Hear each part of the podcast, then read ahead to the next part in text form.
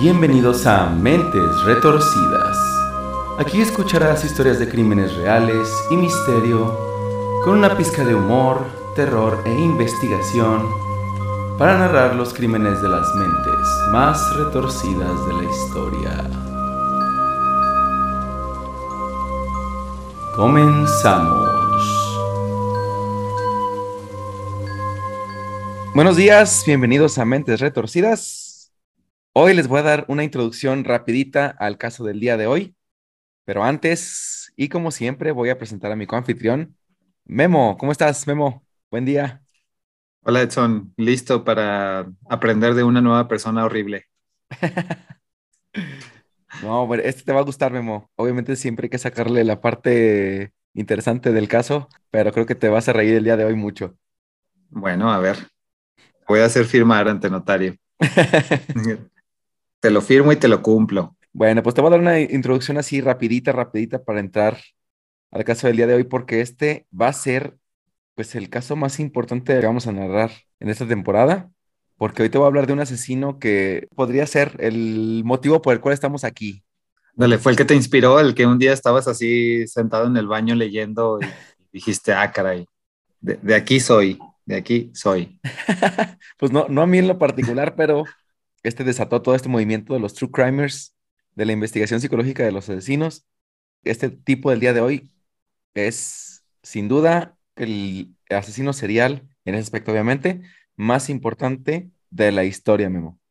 Ya sé quién es. Desató toda una serie de eventos desafortunados y una serie de circunstancias que nos llevó a estar aquí sentados el día de hoy. Exactamente. Y hoy, 6 de noviembre de 2022, estamos aquí sentados sin haberlo previsto, pero por allá por los setentas ya nos estaban cocinando este programa, fíjate. dijo, dijo, voy a hacer esto nada más para que allá en los 2020 se estén hablando de mí. Exactamente. Voy a hacer todo esto. Exactamente, Memo. Pues sí, este tipo reinventó el estudio de la psicología criminal. Estamos hablando, Memo, del asesino más guapo de la historia. El señor Simpatía. el asesino más famoso de todos los tiempos, el único el infame, el enfermo Ted Bundy, Memo, el día de hoy. ¡Eh! un aplauso para Ted Bundy, allá por donde... O sea, para, para él no, ¿verdad? Porque no, no, o sea, no, no lo aplaudan a él, pero digamos para la, para la fama, para la fama que hay alrededor de... Sí, sí. Un aplauso para la fama que dio Ted Bundy, para gracias a ti, Ted Bundy, estamos aquí. True Crimers, motivados por todas las tonterías que hiciste, gracias. Entonces, bueno, Memo, pues sí, si en el caso anterior de Jeffrey Dahmer no supimos exactamente el porqué de las motivaciones para hacer todo lo que hizo ese güey, bueno, durante este y el siguiente episodio, Memo, creo que nos va a quedar bastante, bastante claro de, pues, cómo la psicología criminal tiene tantas aristas para estudiar. Todos sus retortijones, todo, todo se debía a un caso de estreñimiento extremo. y pues por eso traía el odio, Memo no podía obrar bien, entonces pues... Lo, lo, traía ahí atorado en el intestino grueso del todo el odio, todo solidificado ahí, todo hecho bolas. Y no salía, pues está cabrón. hasta así, hasta yo me enojaba, güey. Sí, imagino, yo también me imagino. Si nomás con un día, ahora imagínate, ¿no? Yo también estaría bastante de mal humor. Híjole, pues sí. Pero bueno, no hablemos de nosotros y de nuestros malos humores, mejor vamos a hablar de Ted Bundy. Y bueno, pues vamos entrándole a la historia de la, de la infancia. Como sabes, durante esta primera parte, pues vamos a ver la vida temprana de Ted Bundy y pues cómo inicia su carrera criminal, ¿no? Ya en la segunda parte, pues eh, veremos el desenlace de su carrera criminal, el, haremos un análisis psicológico de este güey y pues bueno, ¿qué ha pasado con la repercusión social de Ted Bundy a la fecha, no? Ok. Bueno, Memo, pues Theodore Robert Bundy nació el 24 de noviembre de 1946 en Burlington, Vermont. Su madre, Louise Cowell, de 22 años, dio a luz a Ted en un hogar de madres solteras. Ahora, realmente nunca se supo quién fue su papá. Fue uno de los misterios, ¿no? Que rodearon a Ted Bundy porque se manejaron ahí dos nombres, aunque pues en el certificado de nacimiento aparece un tal Lloyd Marshall como su padre biológico. Ok. y el otro era el diablo. El otro era el diablo, güey. Entonces, como no tiene nombre, es el innombrable, pues no le pusieron nada ahí. No, pero bueno, para como decimos, para efectos de este episodio, vamos a poner a Lloyd Marshall como su papá, ¿no? Ok. Otro güey por ahí que también mencionó Luis, Luis Cowell, ah, que había sido, o podría haber sido su papá. O podría haber sido. creo que ni ella supo, güey. Entonces, Digamos, digamos, que fue, digamos que fue otro güey que metió su cuchara, para decirlo coloquialmente. sí, sí, sí, porque no, no fue la cuchara, ¿verdad? Guiño, guiño. No fue a la cuchara. guiño, guiño. Pero bueno. Entonces, este, para efectos de este episodio fue un tal Lloyd Marshall. Ok. De todas maneras, Memo, pues Lloyd nunca estuvo presente. y Luis, pues sola y sin dinero, no supo qué hacer, güey. Entonces, pues inmediatamente después de dar a luz, pues Luis decidió abandonar a su hijo Ted en ese lugar de madres solteras. Dijo, Ok. vámonos, y se regresó con sus papás. Dijo, ahorita vengo, voy a comprar cigarros. Ahora ella la aplicó, ¿no? Sí, la la- clásica. Va. la que fue a comprar los cigarros. Entonces se regresó a Filadelfia a vivir con sus papás, pero durante los siguientes meses, Eleanor, la madre de Luis, vivía angustiada por no saber nada de su nieto, güey. O sea, el síndrome de la Ah, abuelita, sí, sí. pues imagínate. Sí. Sí sabían sus papás que estaba embarazada. Sí, claro, imagínate. Pues, meses, imagínate, se, Ah, cabrón, se va embarazada, se va embarazada de ocho meses y de repente regresa. Ya vine. Ándale. Ah, caray, ¿Viste, no? no, no- no te falta algo? No, no, nada, ya. ¿Qué, No, qué hay, qué hay para desayunar? Todo bien. Todo, todo bien. Así como si nada hubiera pasado. La chinga y la panza. Sí, no, no, es que tenía estreñimiento también. Tenía ya atorado algo. Sí, ya, ya, ya salió. No hay ningún Ya problema. salió. Todo bien. Ay, güey, pues sí, entonces, no, pues sí sabían, obviamente sabían. Y, y este, Eleanor, pues así como que, pues ya sabes, ¿no? Cómo son las abuelitas. Ah. ¿Dónde está el niño? cabrón? O sea, ¿dónde lo dejaste? Y así súper, pues inquieta.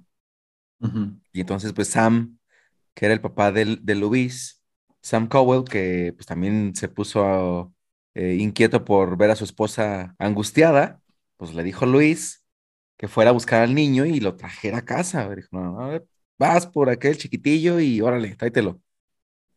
Ok. Pues ahí va Luis, fue al, pues sí, este refugio de madres solteras y regresa con el niño a casa, güey, en Filadelfia. Entonces los padres de Luis, Sam y Eleanor, le dijeron, ¿sabes qué?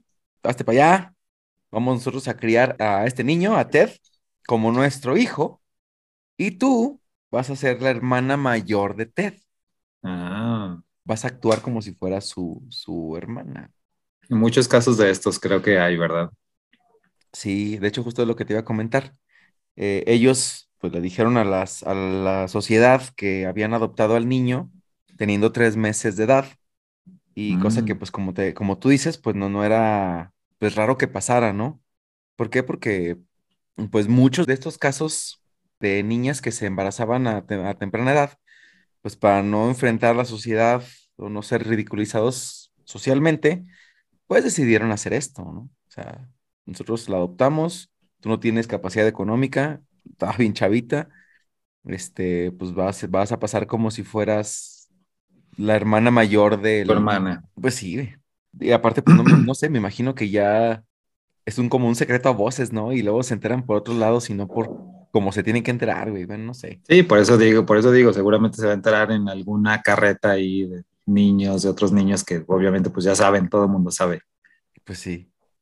Pero bueno, en fin, pues para Ted Bundy en este caso, el ser criado por sus abuelitos, pues fue un poquito más complicado de lo que hubiera sido si lo hubiera criado su mamá, pues joven y, y soltera, ¿no? Ajá. ¿Y por qué te digo esto? Pues porque se dice ahí que el abuelo, este Sam Cowell, pues era un güey bastante, bastante culé, güey. Pero bastante. Híjole. Como son ya Mejor le sabes, hubiera como- ido, mejor le hubiera ido quedándose allá en la casa de mamás solteras. Híjole, pues quién sabe, güey. Ya sabes que aquí los, los plot twists están a la orden del día. Entonces, Plot twist. si nos ponemos a imaginar otros, otras realidades, güey, quién sabe qué hubiera pasado. Ted Bundy, presidente de Estados Unidos en los Ándale. ochentas. Ahorita estaremos hablando ¿verdad? de Ted Bundy. El presidente Ted. Ay. Culé, ¿y en qué sentido era el abuelo? Pues mira, para empezar era alcohólico y violento, o sea, como casi todos los de esa época. Empezamos a sacar la lista del bingo, ¿eh? check. El checklist. La, sí. palomita, check. Papá de los 40, güey, así, este, alcohólico, el- ¿sí? El- Violento, sí. Y el, el bingo del asesino serial estadounidense de los 60s, 80s, de los 60s a los 90s. Papá alcohólico y golpeador, check, Golpeado. Ándale. Abusador de su esposa, check también. check. Bueno, pues entonces, pues sí, güey, era alcohólico y era violento, y incluso era, de hecho, violento con los animales, el güey. Porque los familiares de Ted Bundy, bueno, los familiares del- por parte de su mamá, afirmaban que el pinche Sam pateaba a los perros de la familia, güey. ¿Cómo se llama Sam? Sam se llamaba el papá. Sam ah, te entendí, Saddam. De Saddam. Y de pila, Ah, de sí, se llamaba Saddam. Saddam Cowell. El clásico también que pateaba a los perros que está ahí sin, los pobrecitos sin deberla ni temerla, ¿va? iba pasando. Y, Toma, Órale, cabrón, quita. Y al Ted Bundy también. Tú también, Sí, Y también el Ted Bundy. ¡Ah!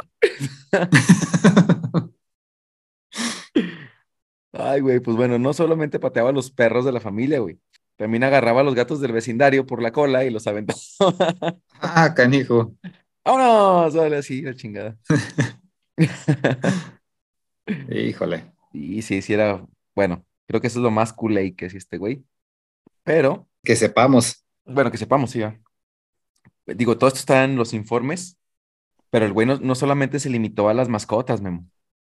Sam también se ponía intenso en la casa y cuentan que una vez empujó a una de sus hijas por las escaleras, que es que Ájale. porque se quedó dormida, güey. Ah, chinga. Se quedó, se quedó dormida ahí al pie de las escaleras. güey, acá. Y tú quítate. Órale, quítate. Híjole. Pues, Así está en el reporte, ¿eh? Si tienes algún pedo, ve y reclámales allá a los de, dile a Sam, güey, ok. a los de la comisaría de Estados Unidos que así levantaron el reporte. Ujú. Y esto, fíjate que todo esto sale en las investigaciones ya después, cuando entrevistan a toda la familia. Ya sabes que hay como una Ajá. cuestión muy extensa en Estados Unidos. Aparte de las investigaciones y las entrevistas a los asesinos, porque pues esos güeyes pueden, de- puede que los 50% que te digan sea verdad y los otros 50% sea mentira. Entonces también entrevistan a los hermanos, papás, así es un montón de entrevistas. Obviamente, pues en el caso, pues estudiar todo, todo, todo el, el contexto social y familiar. Bueno, este, además... Ah, no de llores, no llores. Es que Apenas, apenas viene lo bueno. sí, güey, me sentí mal por la... Ya sé que tuvo una infancia triste, pero híjole. No, me dio más tristeza la niña que aventaron por las escaleras. ya sé. Bueno, pues ta- también se dice que también abusaba físicamente de su esposa, Eleanor, que era una mujer tímida y que además pues sufría depresión. ¿Y cómo chingos no va a sufrir depresión? Sí, pues cómo no. Estaba con este güey, ¿no? Sí, cabrón. Pero bueno, pues también se dice que Sam, güey, jamás dejó salir a Eleanor de su casa. O sea, siempre la tenía ahí encerrada ahí. Pues ya sabes, güey, personas con traumas de seguridad, probablemente. Sí, pues mínimo deje que le dé poquita vitamina D o algo. O sea, sí. Pues sí. Está bien blanquita la señora. A que, le, a, que, a que le dé el sol o algo ahí. Qué perro. Bueno, luego. Pero bueno. Pero, Memo, pero, no sé si esto sea bueno o malo, aunque este güey aterrorizaba a toda su familia, se dice que jamás tocó al pequeño Theodore, al Theodorsín. No hay evidencia, Memo, de que Sam haya abusado nunca de su nieto, y según Ted, nunca fue víctima de la violencia de su abuelo. Y de hecho, Ted- Bueno, o sea, bueno, sí, sí, sí. Es un decir, ¿verdad? O sea, a lo mejor no fue él el recipiente, pero pues obviamente estar ahí presenciando todo esto, pues tampoco, tampoco te deja exento Ah, no, pues de, pregúntale a de cicatrices, de cicatrices emocionales. ¿no? Sí. Pregúntale a Richard Ramírez a ver cómo quedan después de ver, de presenciar un pinche Sí, ca- pedo así cabrón. Ay, güey. sí. Después de ver que avientan acá la, a una de las tías ahí por las escaleras. güey. Ándale. Todo bien, todo bien, vamos bien. ¿verdad? ¿Qué pasó? No, nada, nada, nada. Ah, nada, nada. Todo tranquilo aquí. Sí, todo feliz, tranquilo. Bueno, pues de hecho Ted dijo que amaba mucho a su abuelo y que incluso lo admiraba, Memo. Ok, En- ok. ya, Ah, ya qué- qué empezamos bien con tiran- señales. ¿verdad? Sí, dijo, ah, qué bien tira mis tías. Sí, hijo, Mira, este- no ah, manches. no, lo no Acá un lanzamiento, pero pulcro, así. Perfecto. Así limpio. y a la abuelita, mamá, así de que, mira, mira, pero no, no le va a dar cáncer de piel porque no, no le da el sol. Entonces, Lo estaba cuidando, es no, lo que la está cuidando. Sí, sí, sí. Bueno, pues dice Ted que en entrevistas cuando él ya estaba en la cárcel, contó que su infancia fue como de ensueño, como algo así irreal, güey. Como si el niño Dios le hubiera traído un Nintendo. me reflejé, me reflejé. ya sé. Yo hubiera querido que O me sea- nunca me lo trajo, pero sí. A mí sí, yo la verdad sí, sí, sí, sí me tocó eso. sí lo Ya bastante grande, ya bastante grandecito, ¿eh? Creo que ya había salido el Super Nintendo cuando me trajo el Nintendo, pero bueno, ¿no? se, se agradece, fui muy Pero te lo feliz. trajo, no manches. Me lo, me lo trajo, sí. Pero como tú dices, ya nos desviamos del tema, así que vamos regresando. Y como te decía, bueno, ya sabemos que todo esto que dijo Ted, pues medio sí le crees, medio no, porque pues no era muy confiable que digamos, ¿verdad? Sí, era muy manipulador, sí, en verdad. Mucho, mucho, mucho. Este, pe- pero bueno, aún así, pues no hay informes documentados de ningún abuso, por lo que, pues para efectos otra vez de este episodio, vamos a decir que sí dijo la verdad, ¿no? Ok. ya que no hay evidencia de nada eh, de lo contrario, pues eh, vamos, a, a- vamos a darle es El beneficio de la duda. Pero, pues Ted solo vivió bajo el techo de sus abuelos durante los primeros años de su vida, Memo. Ya en 1950, Ted y su mamá se mudaron a Tacoma, en Washington, con otros familiares. ¿Su verdadera mamá? Su verdadera mamá, ¿sí? Con Luis.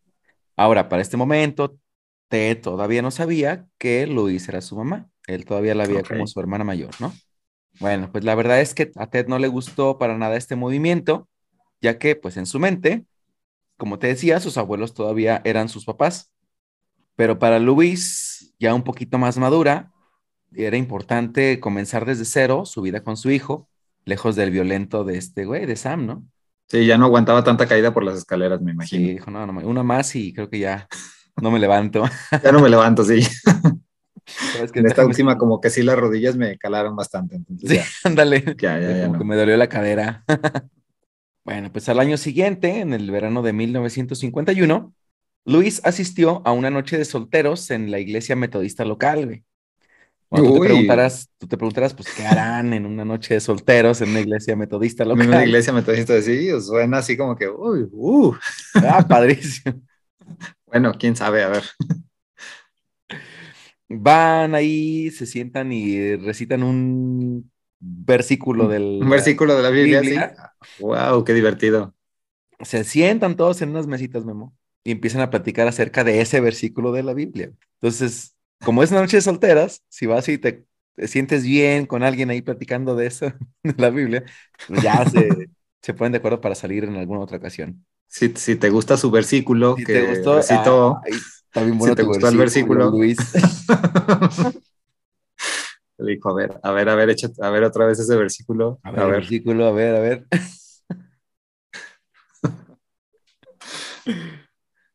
Eh, pues, pues ahí conoció a un tipo que tenía un muy buen versículo llamado John Bundy.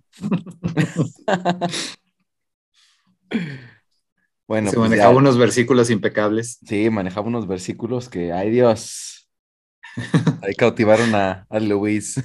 Se agarró y dijo, ah, caray, se acaloró. Sí, le dio el bochorno ahí, el váguido, y al otro güey le dio el válgame y vámonos. Ah, y luego el váguido más el válgame, no, está canijo. Sí, esa combinación está cabrón. Pues entonces, Memo, pues Luis y John se enamoraron rápidamente y rapidito arreglaron su matrimonio.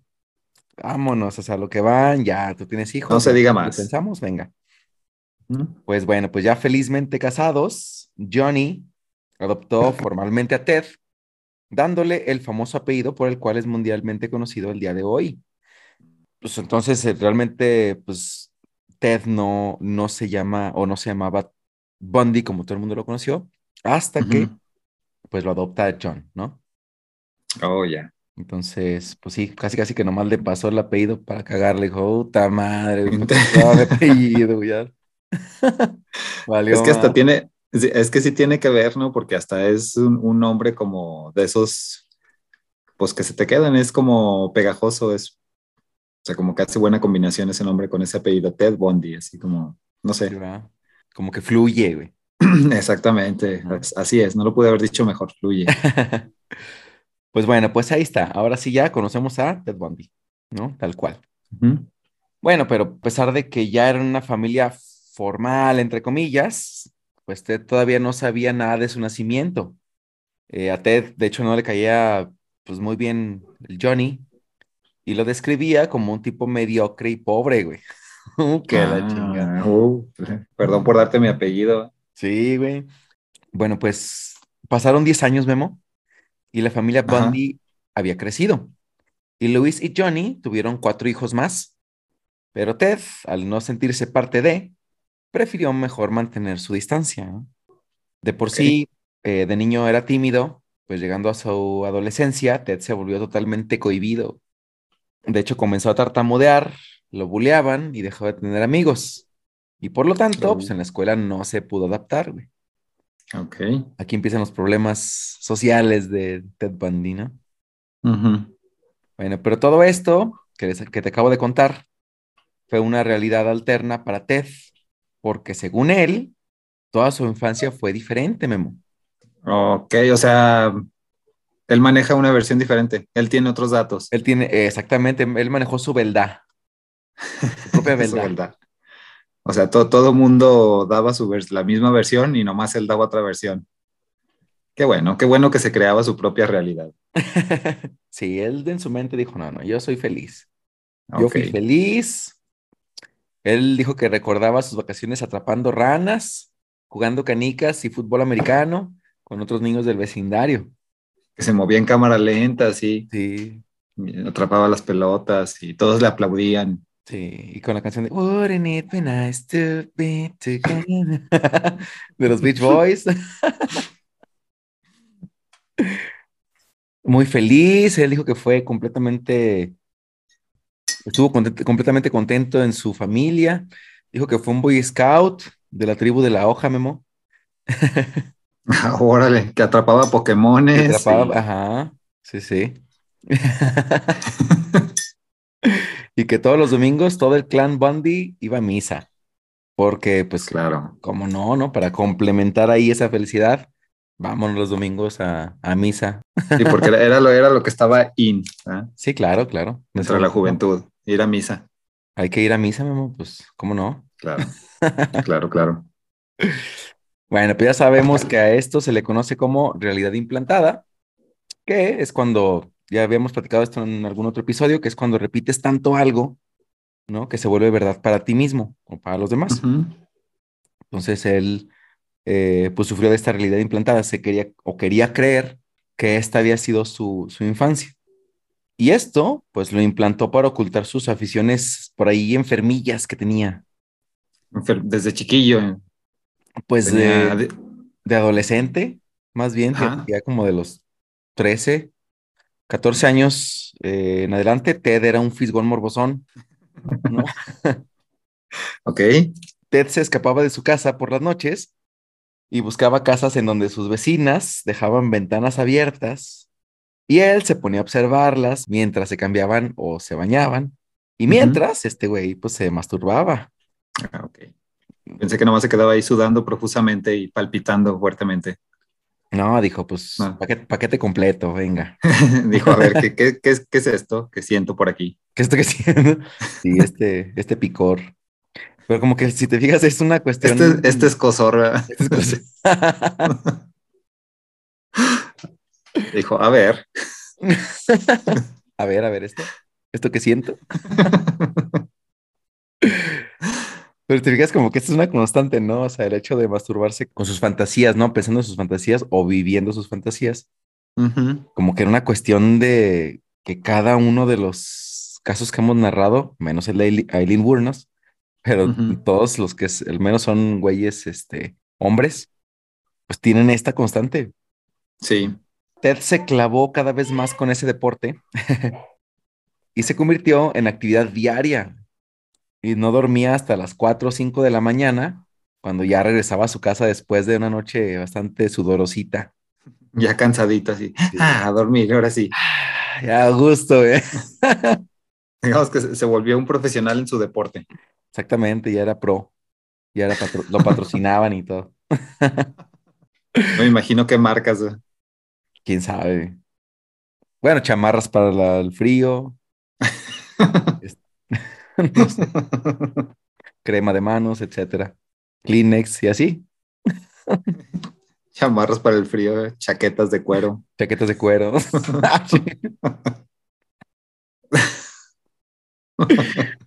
Ay, güey. no Bueno. Pues hasta donde se sabe, Memo, nunca atraparon a Ted y su mamá Louise no supo de este lado sexual de su hijo. Ahora, ya estando en la secundaria, Ted se aisló aún más. Nunca iba a beber con sus cuates y a pesar de ser un tipo relativamente atractivo, nunca asistió a bailes de la escuela ni salió con ninguna chica. Pero, pues otra vez, Ted se hizo su realidad alterna y dijo que todo era diferente. Todo, toda su adolescencia y tiempo de secundaria no fue así para él. Ted dijo en entrevistas que era un poquito directo, pero que pues era, era un buen estudiante y además era un buenísimo atleta, güey, dijo él. En ese deporte, obviamente, ¿verdad? Sí, no dijo en qué deporte, dijo No que dijo era un atleta. Dijo, soy buen atleta, ¿no? Hasta ahí dejémoslo. Ay, güey. Pero la verdad es que los compañeros de Ted lo recuerdan como un estudiante y atleta mediocre, güey. Así de, nah, este güey está bien pendejo. Se tropezaba en las carreras de atletismo, ¿verdad? Con sus cintas. Se, le- se le enredaba en las piernas. Ándale. Bueno, pues parecía que Ted reescribía su historia a lo que él quería que fuera la verdad, güey. Su verdad, ¿no? Como Pues, decíamos. Su verdad, sí, claro. verdad. Está Probablemente bien, ¿no? Que el cuate se cree su, su propia realidad, que se sienta a gusto consigo mismo. Pues sí, sí, sí. Ahí al final de cuentas él dijo, no, pues yo quiero hacer esto y digamos que esto sí pasó y esto no me acuerdo. Yo digo que fue así. Yo digo que sí fue. Bueno, pues probablemente también, pues sabiéndose un tipo nada apto intelectualmente y perteneciente a una clase social baja, decidió obsesionarse con mostrar una imagen elitista de él mismo, como para encajar, ¿no? O ser, ser atractivo para los demás. Muchos casos que conozco también. Sí, va, creer ser algo que no es solo para... pues, Aparentar algo frente a ciertos grupos sociales que realmente no son, como Sí, para ¿verdad? nomás encajar. Pues este es como hasta también bien común, en todos lados. Sí. Y Ted además tenía un sueño, güey, que era el ser un abogado exitoso, era, es lo que él quería ser, ¿no? Ok. Pero sabía también que necesitaba transformarse en algo diferente, pues para lograr eso. Tenía que volverse en alguien, pues, inteligente, popular y, y bastante capaz, güey, porque pues, ser abogado no era nada, o no es, pues no, no es nada sencillo, güey, ¿no? Ajá. Sí, no. Nada fácil. Además, Sí sí le, sí le tenía que echar ganitas. Sí le tenía Sí. que, que talachear. Pero bueno, pues entonces pues le llegó la mejor oportunidad de su vida para encajar en ese molde, Memo. A los 19 años, Ted fue aceptado en la Universidad de Washington en Seattle en 1966. Entonces, se puso a escribir un nuevo script para su vida y se formó una personalidad completamente nueva. Bueno, pues se enseñó a él mismo a sonreír por todo y con todos y a hablar haciendo contacto visual constante, porque antes así como que se agachadillo, ¿no? Entonces, pues ya Ajá. así como muy, ah, caramba, muy, muy bonachón, este, súper seguro de sí mismo, o al menos así se veía, ¿no? Y con cada persona nueva que conocía, ponía a prueba este nuevo yo hasta que lo logró. ¿no? Este sí fue el clásico fake it till you make it. Exactamente, exactamente así fue. Y lo logró. Lo fingió tanto que lo logró. Pues mira, todo un caso de éxito, Ted Bundy. Bueno, en, en ese momento lo logró. Después, hijo, bueno. Porque básicamente, pues Ted estaba practicando el encanto del tipo de político que quería llegar a ser. Ajá. De hecho, por eso surge la duda de, de esto, ¿no? Que siempre se ha dicho de que si este güey era un tipo atractivo o simplemente le dio a la sociedad de la imagen del tipo exitoso y seguro de sí mismo que se alababa en ese momento, ¿no? Entonces, realmente ese atractivo que le, que se le adjudica, pues es por lo seguro que estaba de sí mismo, por la imagen que presentaba, porque era un tipo bonachón, por todo este tema más bien, ¿no? Ya, quién sabe cómo era él realmente a puerta cerrada, ¿verdad? Ahorita vas a saber. Ah, te iba a decir, quizá nunca lo sabremos, pero oh, claro que lo sabremos. Oh, sorpresa. Oh, surprise. Sí hay cómo saber. a, ver. Hoy lo vas a descubrir, Memo. A ver, quiero saber. ¿Quieres saber? Bueno. Pues ya para 1967, y para ganar experiencia, Ted se ofreció como voluntario para trabajar en la campaña presidencial del Partido Republicano con Nelson Rockefeller como candidato. Ahí andaba este güey, Mm. ¿no? Y para él, pues trabajar en esta campaña, pues le dio una vida social que nunca había tenido, güey. De repente, pues ya tenía amigos y encargos de campaña y la gente confiaba en él, güey, algo que pues nunca le había pasado, ¿no? Ujú. Y con la práctica, pues Ted descubrió que podía conversar fácilmente y encajar en cualquier contexto.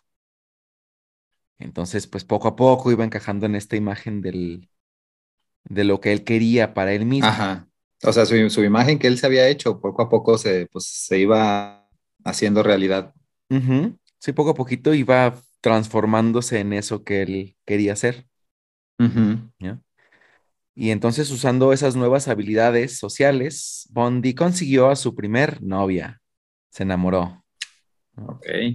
Bueno, pues Ted, ya con 20 años, conoció a Diane Edwards, una estudiante de la Universidad de Washington, donde él también estudiaba.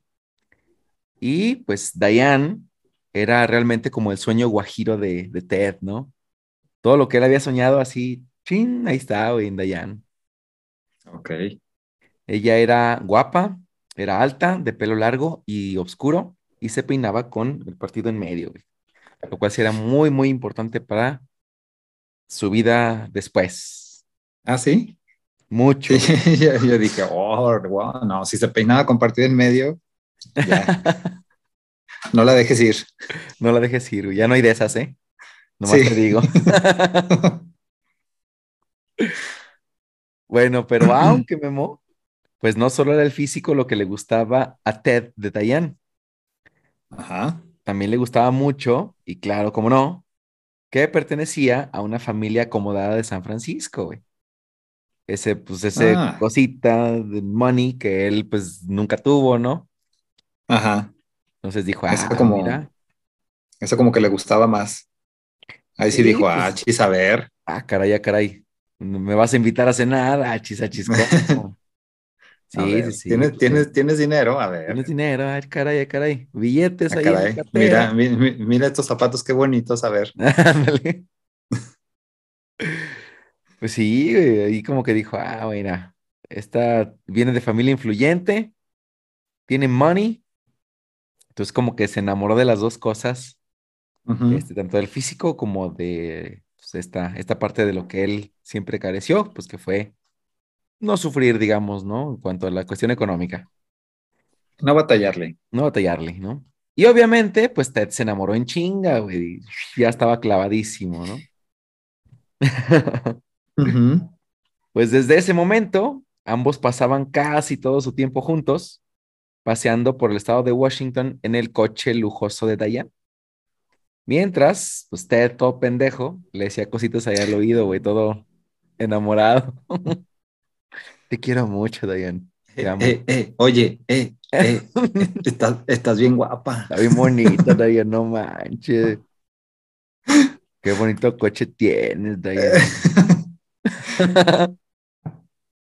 ¿Cómo le hiciste? ¿Cómo le hiciste? ¿Cómo le hace? ¿Cómo le haces? Eh, Diane, eh. Eh, eh. Te peinas bien, sabes, Diane. A Así, ver, ¿me dejas así. ver cómo, me dejas ver cómo te peinas? ¿Me dejas ver? Me la puedo jalar mientras te peinas. Ah, bien enfermo. De repente, Ah, no, no, no, eso no, perdón. a ver, me aprieta tu peine. Ay, güey. Me- No dijiste para qué, pero yo mismo como que lo intuí. Sí, no. Yo nomás dije que se lo prestaba. Por eso, pero ya conociendo las filias de este güey, pues no me fue muy difícil. Ay, güey, bueno, pues entonces, pues probablemente ella fue la única persona que realmente pues se acercó a Ted, güey, o sea, así como en- con ese, con cariño, ¿no? De hecho, vio potencial en él y se sintió atraída por su confianza y encanto, de lo que decíamos, ¿no? De esta parte de Ted que, de su personalidad que él inventó, que pues era atractivo para todo el mundo. Pero, incluso así, Diane sentía que Ted estaba en una zona de confort, que no se esforzaba, como que dijo, este güey puede dar más, pero como que ya lo vi muy a gusto. ujú. Y como ella venía de una familia rica e influyente, pues Diane buscaba también estar con alguien pues que le diera el estilo de vida al que estaba ella acostumbrada, güey. Obviamente no iba a querer menos, ¿no? Por supuesto. Y, y pues Ted con sus raíces humildes, pues necesitaba estar a la altura y esas expectativas pues comenzaron a hacer presión en él. Porque pues necesitaba primero para empezar tener dinero, ¿no? O sea, para sacarla a pasear o ir a cenar, al cine, cualquier cosa que quisieran hacer, pues necesitaba dinero este güey. Entonces, pues ching, güey, ¿de dónde va? Ni modo que siempre en el coche de ella, pues está cabrón. Y creo que aún, as- aún más antes, creo que esta presión de la cuestión económica entre el hombre y la mujer, digo, si todavía ahorita es, en algunas personas todavía es como, no, güey, ¿cómo puede ser posible que gane más que yo? ¿Cómo puede ser posible que, o sea, como que lo ven así, ¿no? Ajá. O sea, en vez de decir, pues cada quien lo suyo, ¿no? Y no hay ningún problema. Si tú No, tienes pero más, luego en tengo Estados más. Unidos y en ese entonces, pues no. Sí, no, no, era así como imposible aceptar que el hombre fuera menos, ¿no? Ajá. Bueno, pues entonces en lugar de sentirse más cómodo, esta situación solo hizo más grande su inseguridad, güey, de Ted. Lo volvió más insegurillo. Ok. Y bueno, pues ya en 1968, Diane se graduó de la universidad y regresó a su casa en California, ¿no? Y Ted, pues todo ansioso, güey, porque pues él no había acabado todavía de estudiar, güey, y este, sintiéndose menos que ella, pues prefirió mejor dejarla ir. Ok. Y pues esta realidad, pues se lo acabó mentalmente, güey. Y se creó otra vez su realidad, o ya no. No, todavía no. Todavía no, porque pues decidieron intentar una relación a larga distancia, como que, bueno, sí, vete tú allá y yo acá, y nos mandamos cartas y nos marcamos y así, ¿no? Ok. Pero, pues, como dicen, ¿verdad? Amor de lejos. Felices los cuatro. Ok. Felices los cuatro. Este, pues poco a poquito, güey, este, Dayan se, pues empezó a alejar. Se escribían y ya no le, ya le empezó a dejar de enviar cartas a Ted. Este, las llamadas también, pues se hicieron cada vez menos. Hasta que hubo un punto en el que ella, pues ya dejó de escribir. Y pues el corazoncito de Ted valió madres, güey, en ese punto. Ya Ah, se se detuvo, hizo- ¿no? Se ponchó el Se corazoncito. ponchó. Es que no, no le echó muchas ganitas tampoco. No, no, no, pues no. Pero pues, ¿qué más, qué más podía hacer el buen Ted Bundy, no? Pues bueno, en fin, luego. en 1968, Ted Bundy ya de 21 años, pues se encontró completamente solito. Su vida se iba por el excusado y parecía que su destino era vivir disfrazado de algo que pues no, ni siquiera podía encajar en nada, ¿no? Quería hacer una Ya cosa y no, no le atinaba, güey, lo quería hacer otra y pues tampoco. Y Ya lo empezó a alcanzar la realidad ya. eh, sí, exactamente, ¿no? Ya no le fue suficiente crearse su propia realidad. Ya, ya, ya lo estaba alcanzando la verdadera realidad. La verdad, el, su verdadero yo, pues sí, sí, sí, pues que Ajá. ya su esencia ahí estaba, ¿no? Pues Sí. de hecho no importaba cuánto cambiara, pues nunca sería el hombre que, que él se imaginó ser. Todos sus esfuerzos lograron conseguir un mujerón como Diane, pero luego ella vio en Ted lo que realmente era y al final pues ella lo abandonó.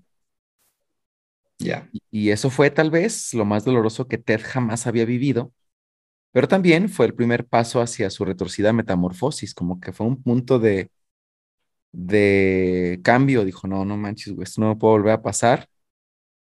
Ok. Y de ahí cambiaría Ted completamente, güey. Ese fue como que ahí el punto de quiebre, fue como la Punto de gota que derramó el vaso. Exactamente, Exactamente. Ahora ahí. Y en adelante empieza el retortijón. Empezaron sus problemas eh, intestinales. Intestinales. güey. Eh, Ahora sí, literalmente empezó a obrar mal. y sí. en todos los sentidos. Bueno, pues después de no lograr salir del hoyo personal en el que estaba hundido, en el otoño de 1968, Ted abandonó la universidad. Acabarla de chingar. Sí, no terminó de estudiar el güey. Bueno, Ted regresó con su, comillas, hermana, Luis, y debido a su desesperación, en una ocasión en la que ambos discutieron, Ted perdió el control y le metió un madrazo, güey. Ok. Después de eso, güey, todo encabronado, fue a buscar entre las cosas de su hermana y encontró una copia de su certificado de nacimiento. Chan, chan, Pongan música, chan. pongan música de mujer casos de la vida real Sí, güey. de fondo. Ahorita la pongo en la edición. Híjole, pues encontró un acta- un- su acta de nacimiento con el nombre de Luis como su madre biológica. Y dijo, ¡ah, no puede ser! Sí, así de acercamiento a la cara y ¡no! ¡No! Se le, y y se le, se le juntó, se le juntó todo, ¿eh? No mames. Dayan, que salió de la universidad y ahora esto. Sí, güey, todo, te das cuenta que se le juntó la tarea. Y este güey, así como cuando escuchas así, "Chi", pinche ruidito así en los oídos, se quedó así, güey, en un pinche estado así como del límbico acá, cabrón. ¿Qué es esto, ¡No! güey? ¡No! Y Luego que no, ni pudo gritar ni nada, güey, así como, ah, la chingada, y ahora que, ¿quién soy yo, güey? No mames. Pues le sí, dio la garrotera, ¿verdad? Acá de- ya terminó acá todo torcido. Pues imagínate, güey, un mes atrás, Ted era hijo de Sam y Eleanor. eh, Era estudiante de la Universidad de Washington y era novio de Diane Edwards. Y luego, todas y cada una de esas verdades ya no estaban. ¿No? Al año siguiente, eh, en 1969, Ted decidió salir de su depresión. O sea, como que todo ese año se la pasó el güey agüitado, como que tratando de, de encontrarse, güey, entender qué chingos estaba pasando, güey. Un año estuvo ahí como que cortándose las, las venas, las los venas vasos. Pues dijo, no, ya, ya estuvo, Memo, ya estuvo. Se cortó el copete, se quitó su playera rosa con negro y dejó de escuchar My Chemical Romance. Se despintó los ojos y dijo, Sí, güey. hasta aquí. Ay, güey. Y se volvió a escribir en la Universidad de Washington y luego conoció a otra chica, güey. Una chica que se llamaba Elizabeth Klopfer.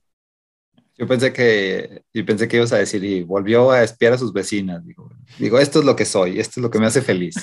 Ándale. Esta es mi esencia. Esta es mi esencia, este soy yo.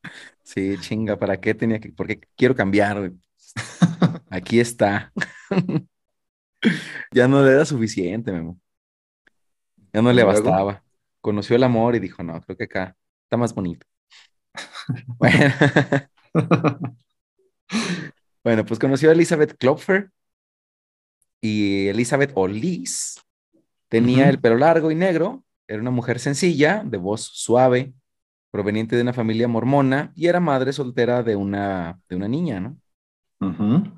Y bueno, pues Liz sería la novia intermitente de Ted durante los próximos seis años, güey. Intermitente. Pero espera, importante, ¿tenía partido en medio o no? Sí. Sí. Ok. No te quiero dar ¿Me todavía estoy adelantando a la trama? spoilers, pero sí, Ok. tenía partido en medio. Entonces, ¿sí son, sí son datos importantes para la trama? Son datos muy importantes para trama, Memo. Por ahí, entonces no me, no me adelantaré. No, no te adelantes, ahorita vas a entender qué onda. Ok.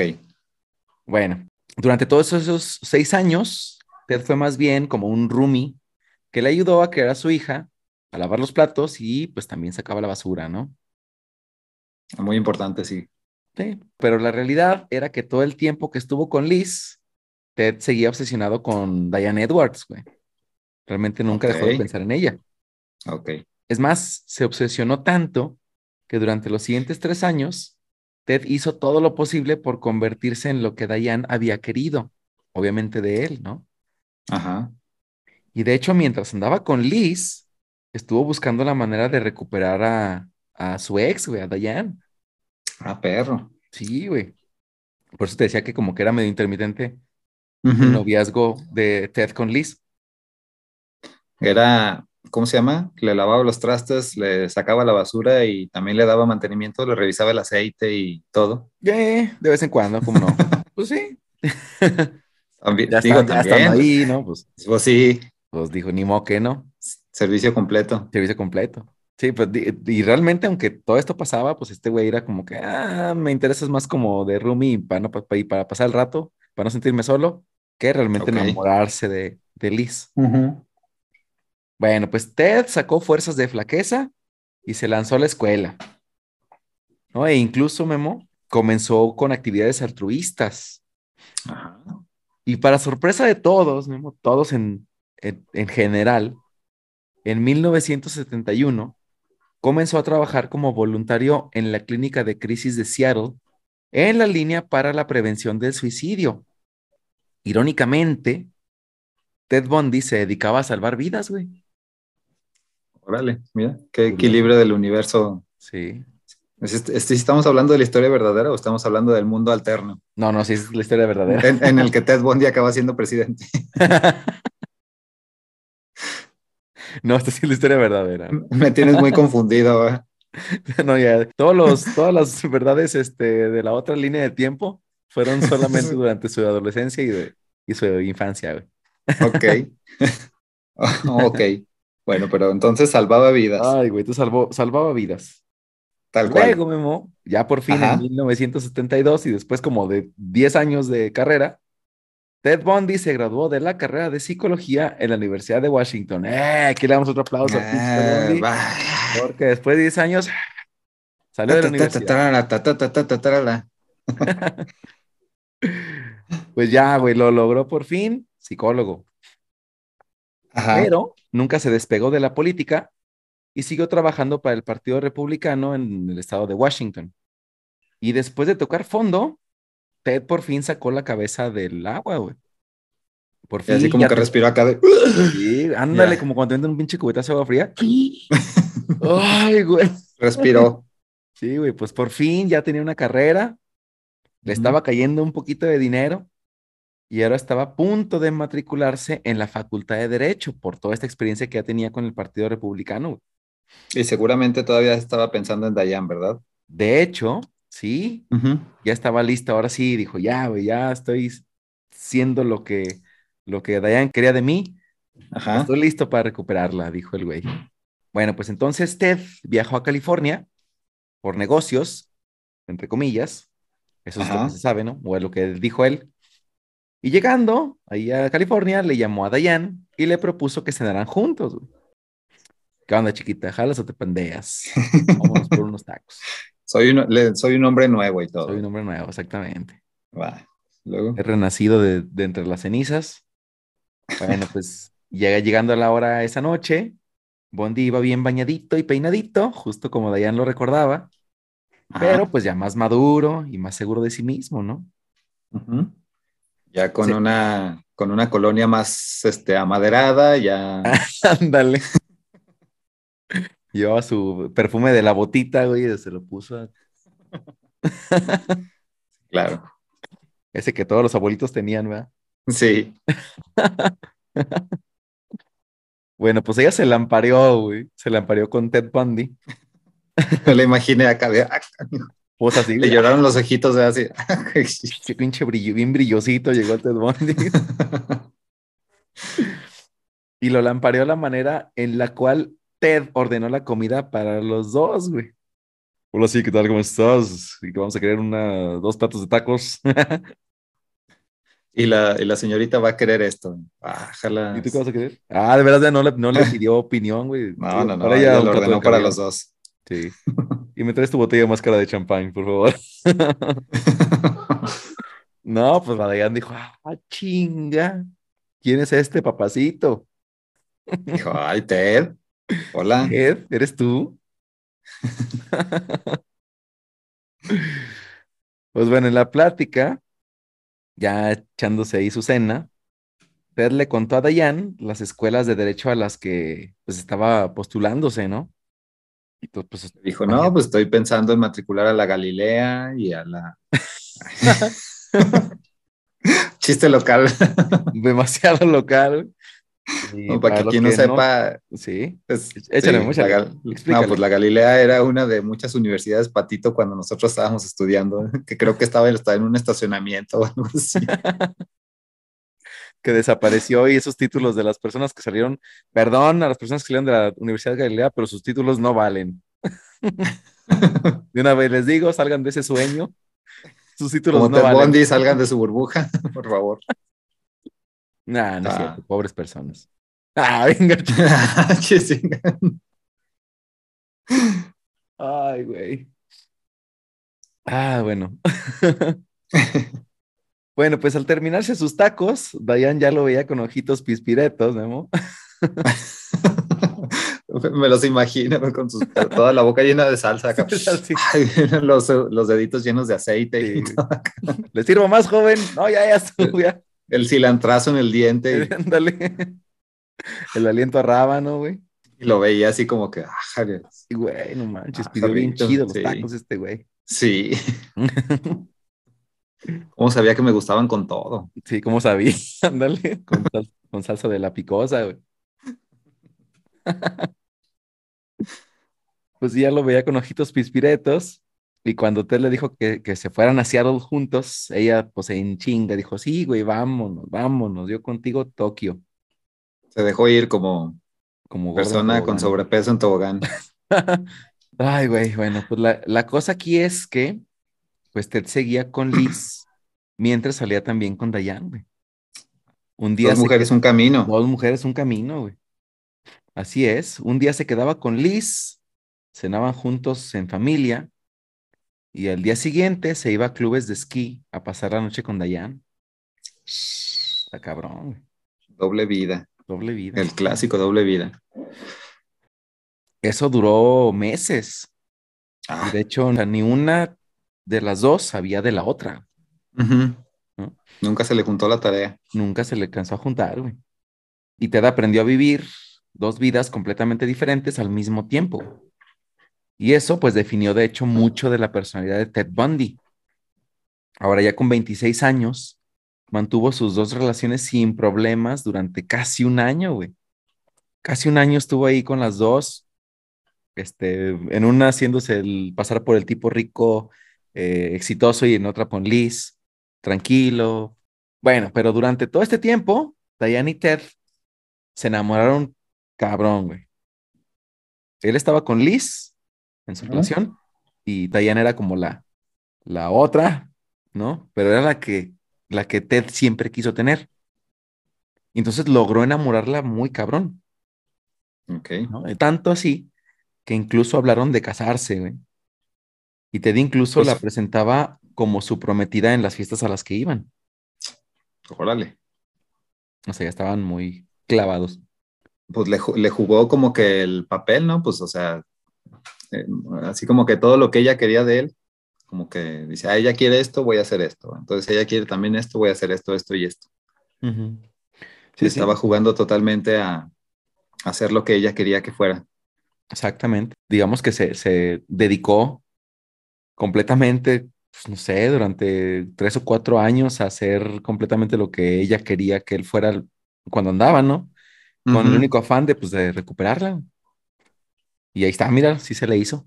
Sí se le hizo Memo. Pero, oh decepción. En diciembre de 1973, todo cambió. Después de las vacaciones, Ted se alejó completamente de Diane, güey. Híjole. De repente, él dejó de, de Diane. De Diane. Sí, o sea, la que siempre quiso tener su guajiro, su amor de su vida. Él se alejó y de repente dejó de hablar de sus planes de casarse. Y cuando ella iba a visitarlo, este güey se mostraba siempre como indiferente, güey, siempre estaba enojado.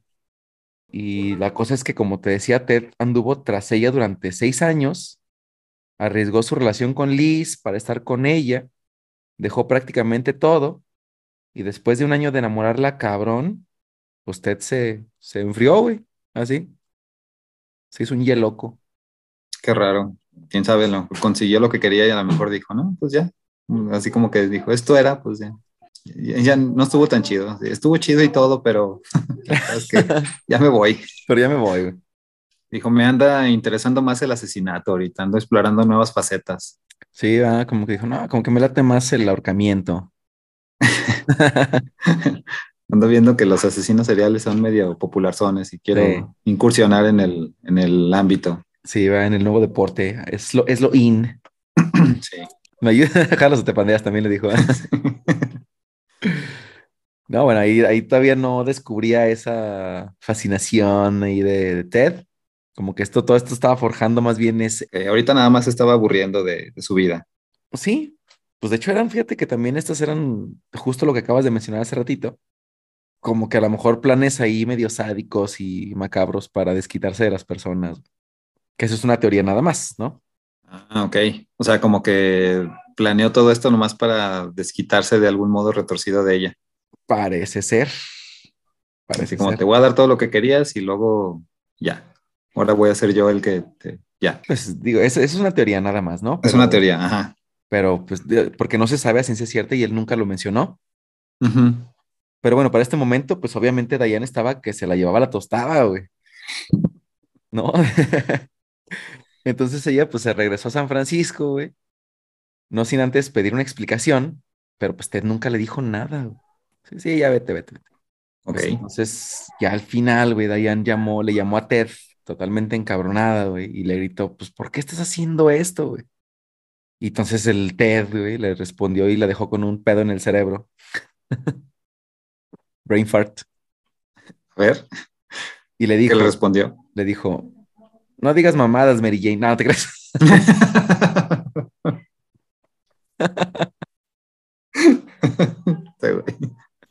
perdón, perdón. Tenía que hacerlo. No, le dijo, Dayan, no tengo idea de lo que quieres decir. Así, güey. Como si él no supiera, ¿no? Ajá. Y le colgó. Órale. Pues literal. Literal. No digas mamadas, Mary Jane. No digas mamadas, Mary Jane. Le colgó. Entonces, repito, güey, como que esto, mm, obviamente cuando Ted narra todo esto que pasó con Diane, eh, no da una explicación de qué chingados, o sea, de por qué la trató así.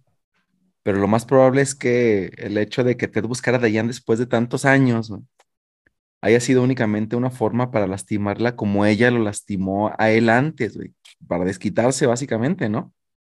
Pues sí. Y psicológicamente Ted solo la enamoró para rechazarla. Y pues qué sádico, la verdad. Sí. Bueno, pues aún así no se sabe, como te decía, no se sabe si esto es lo que sucedió realmente, pero existe la posibilidad de que pues, no quisiera realmente terminar con Diane. Lo que sí es verdad es que de aquí en adelante, pues este güey perdió el autocontrol. Todo se derrumbó dentro de él. Una vez más. Una vez más, ¿no? Bueno, pues el 4 de enero de 1974, Ted salió a caminar desde su departamento en la Universidad de Washington hasta un vecindario que estaba por ahí cerca. Pero la cosa es que Ted pues ya tenía estos edificios en la mira, ya los conocía y ya había ido por ahí. Porque había descubierto que cuatro universitarios vivían ahí en esos departamentos. Eran tres hombres y Karen Sparks, una chica de 18 años. Karen era estudiante del primer año, era bonita y, oh casualidad, Tenía bonita mirada, una cara amable, cabello largo y oscuro, y se peinaba compartido en medio. No sé si te suena, Memo. Sí, algo. Sí, ¿no? Como, que, suena, como que suena como a Diane Edwards, ¿no? Sí. Eh, bueno. Chan, chan, chan, Chan, chan, chan. Bueno, pues ella estaba dormida en su cuarto cuando Ted entró alrededor de la medianoche, güey. Se metió al departamento y entró al cuarto de, Karen. Y ahí estaba Ted, parado entre las sombras, con una barra de metal entre las manos. Ah, así, Casualmente se la encontró por ahí. Casualmente. Digo, a lo mejor también puedes eh, o podemos hacer un análisis psicológico de esto antes de narrarte lo que pasó. Y pues a lo mejor puede ser que también pudiera estarse desquitando de Diane De con Dayan. esto que va a pasar, ¿no? Ujú. Bueno, pues luego se acercó a la cama donde Karen estaba tranquilamente dormida, pero mientras él la veía con su cabello oscuro sobre la almohada, a Ted se le metió el meretito Satanás, güey. El mismísimo. el mismísimo diablo. Se le pusieron los ojos en blanco y luego dejó caer la barra con todas sus fuerzas, güey. Sobre la mollera de esta chava. Sí, güey. Lo bueno es que está blandito, entonces ¡tum! rebota. No, güey, pues en cuanto sintió el primer golpe, ya no se pudo detener. Cuando Ted volvió en sí, tenía sangre en la cara y cuerpo, ni había roto la barra de metal, güey. O sea, tan pinche locura Ajá. la rompió. Ajá. Pero bueno, pero su locura no había acabado ahí. Tomó la barra rota y abusó sexualmente de Karen con ella, güey. Ah, qué perro. Pinche loco, güey. Pinche loco. Sí. Bueno, ya que se tranquilizó, salió de la habitación y se fue a su casa, güey. Bueno, día- así. Así, güey. Así dijo, bueno, Como que vio lo que, está- lo que había hecho, güey, y pues, ¿qué hacía, güey? Vámonos, ¿no? Escaparse de ahí. Bueno, al día siguiente, los roomies de Karen pensaron que ella durmió toda la tarde. Pero cuando ya eran las 7 de la tarde del día siguiente, decidieron entrar a su habitación y pues la encontraron ahí inconsciente, acostada en un charco de su propia sangre, güey. güey. Pero, pues milagrosamente todavía estaba viva, Memo. Ah, no mames. Estaba viva. Pues sobrevivió al ataque del pinche Ted Bundy. Eh, Sobrevivió a que le quebraran una barra de metal en la Sí, cabeza. Imagínate, güey. Está cabroncísimo, pero bueno, pues No, lamentablemente las heridas de Karen Sparks la dejaron con daño cerebral, pues prácticamente pues para toda su vida, ¿no? Físico, Ujú. obviamente también, y cerebral. Eh, y bueno, pues aquí, Memo, comienza la historia de terror de Ted Bundy. Aquí es cuando el verdadero Ted Bundy nace y sale a la luz. Efectivamente. Ahí ya. Se desconectó el cable, se reventó la cinta, y de aquí en adelante, pues ya no se pudo detener, güey. Ya no se Ya dijo, encontró su verdadera vocación. Dijo, no, Sí. de aquí soy. Es- Esto me gustó más que, que ser abogado. Y que jalármela viendo a las vecinas. Dijo, ah, esto está más rico. Se siente más chido. Siente más chido. bueno, pues luego pasaron unos meses y Ted se inscribió en la Facultad de Derecho de la Universidad de Puget Sound y comenzó el semestre. Ted no faltó a, ninguna de sus clases ni una sola vez, pero a la mitad de ese primer semestre comenzó a faltar. Y lo hacía, pues obviamente para seguir su costumbre de fisgón con las chicas del campus, güey. Sí, regresó. Lo sabía. Volvió el fisgón morbosón, pero en esta ocasión lo hizo para estudiar sus hábitos, sentado en su bochito naranja, y además, pues se las seguía jalando viéndolas, ¿no? Dijo, ¿por qué no? Venga, pues, ya que estamos aquí, Pues ya, está, ya estamos aquí, sí. pues, vamos aprovechando. Bueno, pues eso era el mejor porno que Ted podía encontrar, güey. ok.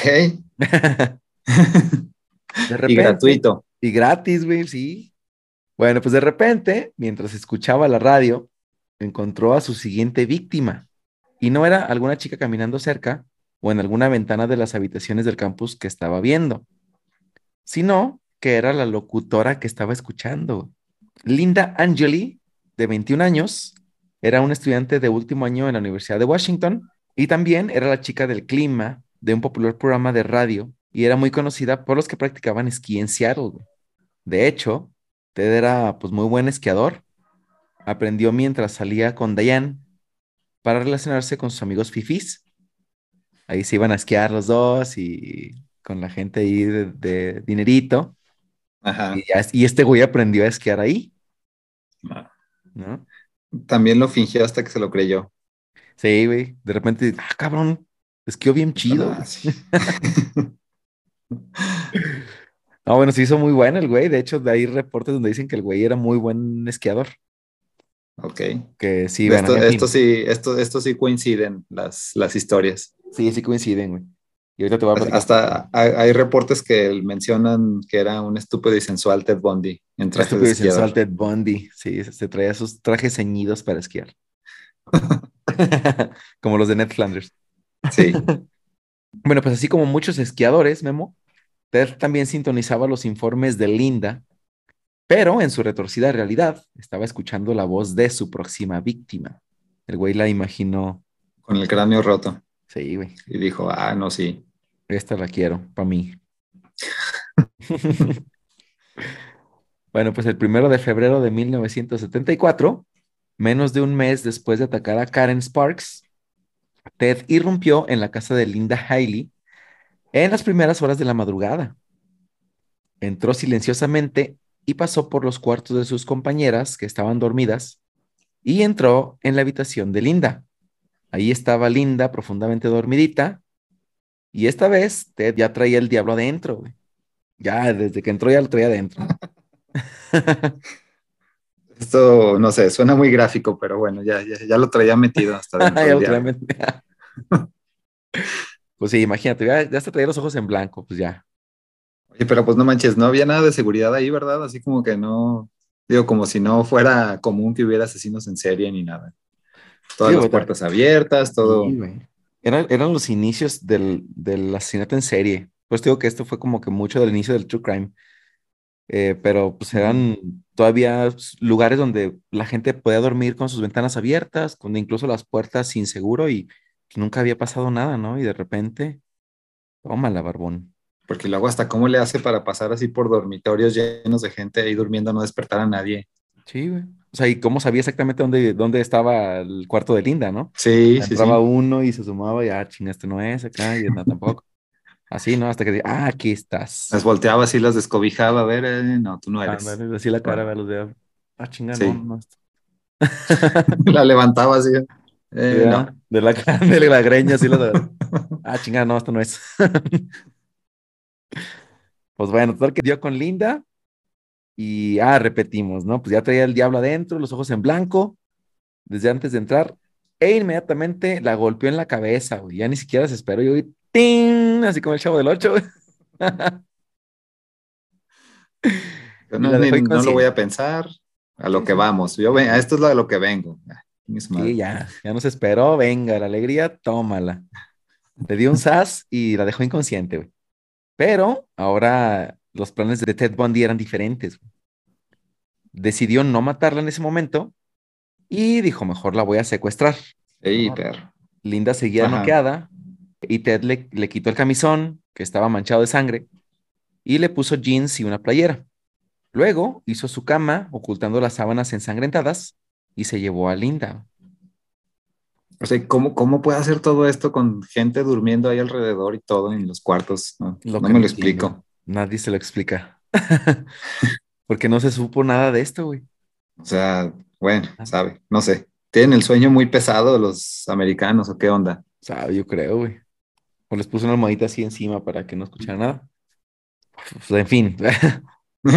Ted, de hecho, nunca contó a dónde se llevó a Linda. Pero, pues ahí, a donde se la haya llevado, pues ahí la violó y la asesinó. Luego después se llevó su cuerpo a la montaña Taylor, que está a unas 26 millas al este de Seattle, y ahí la abandonó. Ok, pero sí encontraron alguna vez el cuerpo. Sí, de hecho lo encontraron hasta un año después. Ah, ok. Nada más, o sea, ¿qué pasó exactamente a dónde se la llevó y qué hizo? No se sabe. Eso nunca se supo, Ok. ¿no? Pero bueno. Bueno, esta sería la primera ejecución que seguiría el modus operandi de Ted Bundy, porque pues recordemos que la primera pues no murió, no podemos llamarla como una ejecución como tal, ¿no? Aquí sí se murió, entonces este fue su primer asesinato como tal. Ok. Pero la desaparición de Linda Haley no fue el comienzo de las locuras de Ted. También fue el comienzo de una investigación por todo el estado de Seattle. A la mañana siguiente, Linda no se presentó en la estación de radio para transmitir su informe del clima y sus compañeros sospecharon que algo andaba mal, porque pues obviamente Linda nunca faltaba a su trabajo. Y la policía, pues como que algo no le cuadró, güey, como que dijeron, ah, chinga, esto como que no está bien. porque cuando registraron el dormitorio de Linda, encontraron que faltaban algunas cosas, ¿no? Como ropa y las llaves de su casa. Además, la puerta trasera también estaba abierta, cosa que pues los compañeros de cuarto de Linda dijeron que pues esto no nunca pasaba, ¿no? O sea, ella nunca dejaba la puerta abierta. Bueno, pues cuando los detectives quitaron las sábanas de la cama, descubrieron una pequeñita mancha de sangre en la cama de Linda. Y luego buscaron más en la habitación y encontraron el camisón lleno de sangre que estaba oculto en el armario. Y ahora sí, pues estaba, estaba muy claro, ¿no? Alguien le había atacado y se la había llevado. Pero, pues había demasiadas coincidencias para la policía de Seattle. Habían visto un crimen así de brutal solamente un mes antes y a solo unas cuadras de distancia, que había sido pues el, intento de asesinato de Karen Sparks. Pero al menos, pues ya la policía como que había hecho una conexión, ¿no? A estos dos eh, casos, el mismo güey. Bueno, pues luego de matar a Linda, Ted estaba muy de buenas todo el tiempo, güey, como que esto dijo, ah, chinga, qué padre. Te digo que sí, sí, encontró, sí encontró lo suyo. Sí, le gustó. ¿No? Y pues, eh, repito, en este momento todavía andaba con Liz, y este, y obviamente Liz como que notó algo así, como que, ah, chinga, este güey está raro, ¿no? Nunca está tan feliz. Sí, como que le cambiaba mucho de humor este güey, o sea, de repente primero estaba de muy buen humor todo encantador como siempre, bonachón, y al momento siguiente se le metió otra vez el diablo, güey. Y cualquier tontería se convertía en amenazas y desmadre, güey. Empezaba a tirar golpes por todos lados. Ay, güey, la tumbada de las escaleras y... Órale. a seguir con el, con el abuelo. Con la tradición. Y bueno, de hecho, esta era la primera vez que Liz lo veía actuar así como violentamente, ¿no? Ya cuando de repente se ponía a aventar ratazos. Me lo imaginé, güey. Se enojaba y empezaba, ¡ya! Y la otra, la otra así como que, ay, güey, se me hace que este güey algo tiene, no está bien. Sí. Ay, aduken. Aduken. Aduken. Ándale, patines a los sillón. bueno, pues según los informes, de hecho, Liz y Ted eran muy ñoños, eran muy ñoños ahí, decían que siempre andaban de la manita y así, ¿no? Ajá. Pero sus hábitos sexuales también cambiaron, y esto lo comentó Liz. Dice que el güey se volvió muy agresivo. Que quería golpearla con barras de metal. Y quería golpearla. no, güey. Dice que la obligaba a tener sexo anal. Ajá e insistió que hicieran BDSM, ¿no? El sadomasoquismo. Pero dice que usaron esposas en la cama, aunque pues no, no fue suficiente para satisfacer a Ted, güey. No, a ver, no te, está no te está doliendo, esto no, no es suficiente. No se me mete el diablo, entonces como que no, no me está gustando tanto. Eh, bueno, pues eh, aún así, Memo, pues Ted siguió rondando por las calles de Seattle, buscando a su próxima víctima, y durante la primavera y verano de 1974, o sea, en un periodo muy corto de tiempo, mató a seis chicas, güey. Güey. A seis, en chinga. ¿Y todas del mismo modo? Sí. Sí, de hecho, como te decía, fue un modus operandi que fue muy, muy marcado. O sea, muy marcado. Y ahí te van. Eh, no hay mucha consistencia en el orden de las víctimas. eh, casi cada lugar en el que investigué tiene un orden diferente, pero pues tomé la, digamos, como referencia a Anne Rule, que fue una autora de un libro que se llama The Stranger Beside Me, que te contaré en la segunda parte quién es ella, eh, de la narración del orden de víctimas aclaradas que te voy a decir ahorita, ¿eh? que es el más fiable, al menos. Bueno, pues el 9 de febrero Carol Valenzuela, de 20 años, desapareció de Vancouver, en Canadá, y su cadáver fue descubierto hasta el mes de octubre junto con otro cuerpo que nunca identificaron. Nunca se supo quién fue. Luego, 12 de marzo, Ted secuestró a Donna Manson, de 19 años, en el Evergreen State College de Olympia, mientras se dirigía a un concierto. Ahora, este más tarde, Ted confesó haberla decapitado y quemado su cabeza en la chimenea de Liz, güey. Ah, canijo. Eso dijo este güey, ¿eh? O sea, repito. Eh, ¿Quién sabe? Sí. Veámosle el 50%. Pero bueno, al menos este lo admitió él. Ahora, la cuestión aquí es que sus restos nunca fueron encontrados. Ahora, 17 eh, de abril, secuestró a Susan Rancourt, de 18 años, en el Washington State College de Lindbergh, mientras se dirigía al cine. Él la asesinó y dejó su cuerpo igual que la primera víctima en la montaña Taylor. Ya era como su lugar de, donde ya sabía que podía dejarlos. Su, lugar favorito. Su lugar favorito, exactamente. Su lugar feliz. Bien, bien seguido una de otra. Sí, después estoy diciendo, chécate cada víctima y es cada, cada casi un mes. Ahora, aquí rompió un poquito el molde. Solo un par de semanas después, en este caso 15 días después, 6 de mayo, Ted asesinó a Roberta Parks, de 20 años, estudiante de la Universidad Estatal de Oregon, cuatro horas al sur de Seattle. Ahora, este fue muy lejos, porque tuvo que viajar cuatro horas para eh, llegar a la universidad y asesinar a Roberta Parks. Luego Ted regresó a Oregon, pasó la noche con Liz y su familia como si nada hubiera pasado. Sí, se puso a jugar Jenga y todo así. casi, casi, güey. Casi, casi. Porque, bueno, en este, justo en esta fecha se reunieron los familiares de Liz porque iba a ser el bautismo de su hija, güey, al día siguiente, en la mañana. Ok. Entonces Liz como que otra vez decía, este güey está raro, mucho comportamiento extraño, porque de repente ya ves que pues era acá medio agresivo y sádico sexual. Y de repente lo veía acá bien contento, güey, platicando con los familiares de Liz, ahí echando copitas. Y jajajiji, jajaja, y qué onda, y que no sé qué, ¿no? Con familiares. Y de repente, una vez que se descuidó Liz, lo volteó a ver y vio que pinche te da así la cara acá como. Le cambió la expresión totalmente. Dijo, ah, la chingada, otra vez se le metió el diablo. ya era muy notorio así, le salieron cuernitos y todo. En un segundo así, pum, ¿no? Y Ted de repente se levantó de la mesa se disculpó y se fue a la cama, ¿no? Esa noche sin dar explicaciones. Se fue. Dijo, ahora regreso, voy a matar, digo, a matar el tiempo. Voy a matar el tiempo, señores, ahorita vengo. pues sí, güey, a la mañana siguiente ya todos estaban en el bautizo, menos, menos Ted, güey. Y la lista, pues, bien desesperada, este cabrón, ¿de qué onda? ¿Dónde fue o qué? Pues horas más tarde llegó eh, al bautizo de la hija de Liz, llegó Ted, ya todo bien pinche apurado, ¿no? Y obviamente, pues los pensamientos de Liz solo encontraban una explicación lógica, ¿no? Estaba con otra. Sí, güey. Que Ted la estaba engañando con otra mujer. Este sí es literal como el meme, va. Están en la cama, seguro está pensando en otra. Y dice, ay, ¿ahora cómo voy a matar a la que sigue? Ándale. Estoy pensando en las ventanas de los, de los campus. no, pues la verdad era mucho peor que eso, ¿no? Ahora, pues, ¿qué pasó aquella noche, Memo? Bueno, pues ahí te va. Después de irse de la reunión familiar de Liz, Ted salió de la casa para violar y asesinar a Brenda Bell, de 22 años, quien sería en este caso su quinta víctima confirmada. En este cortito tiempo ya llevaba cinco. ¿No? Cada vez se le metía el diablo más seguido. Sí, güey. Pinche diablo nomás no lo dejaba en paz. Como que el diablo dijo, ah, cabrón, este traje me queda muy a la medida, muy chido. Bueno, pues vamos a meternos varias veces aquí.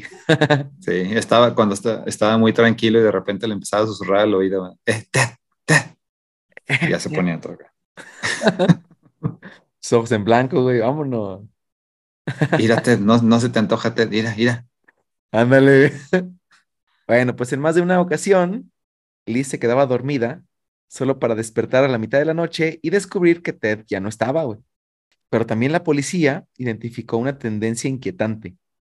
Casi cada mes, una o varias alumnas universitarias estaban desapareciendo y toda la comunidad estaba aterrorizada. Caminar por los campus universitarios comenzó a sentirse como una película de terror, güey. El autostop era una forma muy popular para las jóvenes eh, en ese momento para que se movieran. Pues, de hecho, el hacer autostop se detuvo casi por completo, güey. Nadie quería, digo, no, ni madres, güey. O sea, todos estaban aterrados, ¿no? No, y es como algo muy común este, de todas las historias estas de asesinos seriales en Estados Unidos en esas épocas, ¿verdad? Recoger a sus víctimas que están haciendo autostop. Sí. Yo creo que todos al menos una así les tocó. Y de hecho incluso lo retratan mucho en las películas, ¿no? O sea, el, coche que viene solo en la noche así, este, con neblina y... Que no se alcanza a ver quién viene adentro. Exacto. Y te subes y nomás se ven los ojillos por el retrovisor, ¿no? sea, como que sí, sí lo retratan mucho. Bueno, pues incluso se les aconsejó a las niñas de Seattle que viajaran en grupos y evitaran caminar por callejones. Quizás el detalle más misterioso de las desapariciones fue el hecho de que cada una de las mujeres tenía un parecido sorprendente entre sí, Memo, que tú seguramente ya sabes cuál es, ¿no? Casi todas las víctimas eran jóvenes, blancas, atractivas y tenían el pelo oscuro y, ¿qué crees? Partido en Su medio. partido en medio. Híjole. ¿Te suena? ¿Te suena otra vez, Memo? sí me suena. Bueno, pues eran puras Diane Edwards, ¿no? Se parecían todas a Diane Edwards. Bueno, pues el perfil de Ted era muy obvio y rara vez él asesinó a víctimas que no se ajustaran a estas características que él siempre estaba buscando. Y de esto, pues la policía de Seattle también se dio cuenta. Pero aunque reconocieron el patrón de víctimas, pues la policía realmente no tenía pistas sobre quién era el asesino.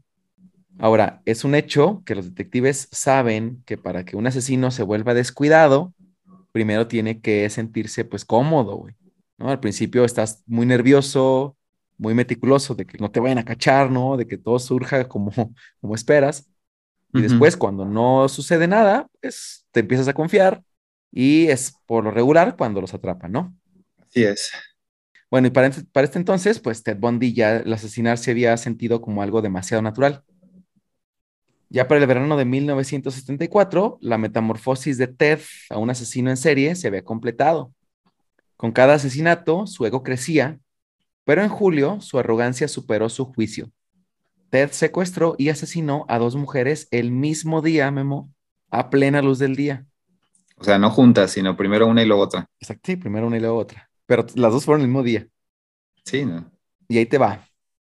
El 14 de julio de 1974, era un dominguito de esos soleaditos, a gusto, pues. Un dominguito de flojera. Un dominguito de flojera. Eh, unas 40 mil personas fueron al lago Samamesh, al este de Seattle, a disfrutar, nadar en el lago y hacer un picnic. Pero, pues el buen de Ted Bundy tenía otros datos, digo, otros planes. otros planes. bueno, pues el güey llegó con ropa de playa, pero usando un cabestrillo. Luego comenzó a acercarse a las chavitas diciéndoles que no podía enganchar su velero a su automóvil por su brazo lesionado. Ajá. Y les preguntó si podrían ir con él al estacionamiento y ayudarlo. Sí, y muchas mujeres se negaron, pero dos sí cayeron y fueron a ayudar al pobrecito Ted. La primera fue Denise Nusland, de 19 años, quien fue a los baños del parque cuando se encontró con Ted se dio cuenta de su error demasiado tarde cuando vio que el coche que conducía el tipo era un bochito y pues que no había ningún velero.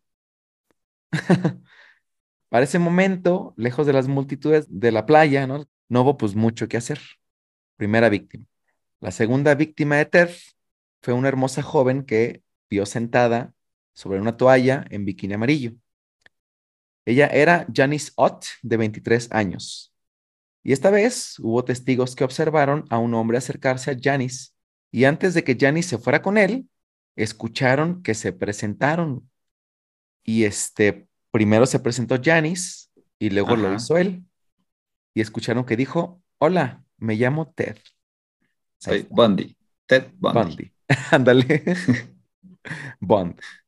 Ted Bond. Y. Soy Bundy. pues casi, casi. Bueno, pues el misterioso asesino de Seattle finalmente había cometido un error crítico. Había dejado una pista crucial para la investigación que de aquí en adelante, sí, sería una cacería así sin fin hasta que dieron con él y pues fue su verdadero nombre. Todos los asesinos pues, en serie viendo esto así. Como exactamente. no, bueno, pues de hecho ya lo habíamos dicho, ¿no? Así como Aileen Burnos o Richard Ramírez usaron su nombre real en en cuestiones donde fue clave para su captura, pues también Ted Bundy lo hizo. Y bueno, pues esto desataría, como dijimos, su propia cacería.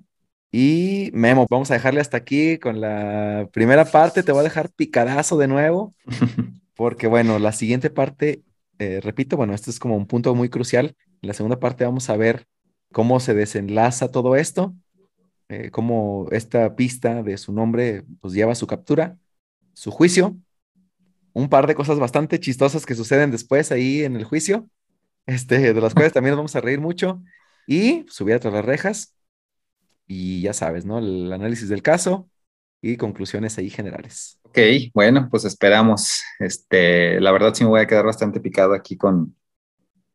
Quiero, quiero saber acá toda su cacería de brujas, cómo estuvo. ya quiero saber cómo dieron con él y cómo lo agarraron. no, hombre, estuvo bastante interesante, pero lo más curioso de todo el caso es todo lo que pasó con este güey ya estando en juicio, Memo. No, no, no, te vas, ya a, estando encerrado. Te vas a reír mucho, te lo prometo. Mira, ya me estoy riendo. Sí. Pero bueno, pues la siguiente semana platicamos de esto, Memo. Por lo pronto no me queda más que agradecerte. Y bueno, pues vámonos a descansar y hasta la siguiente semana.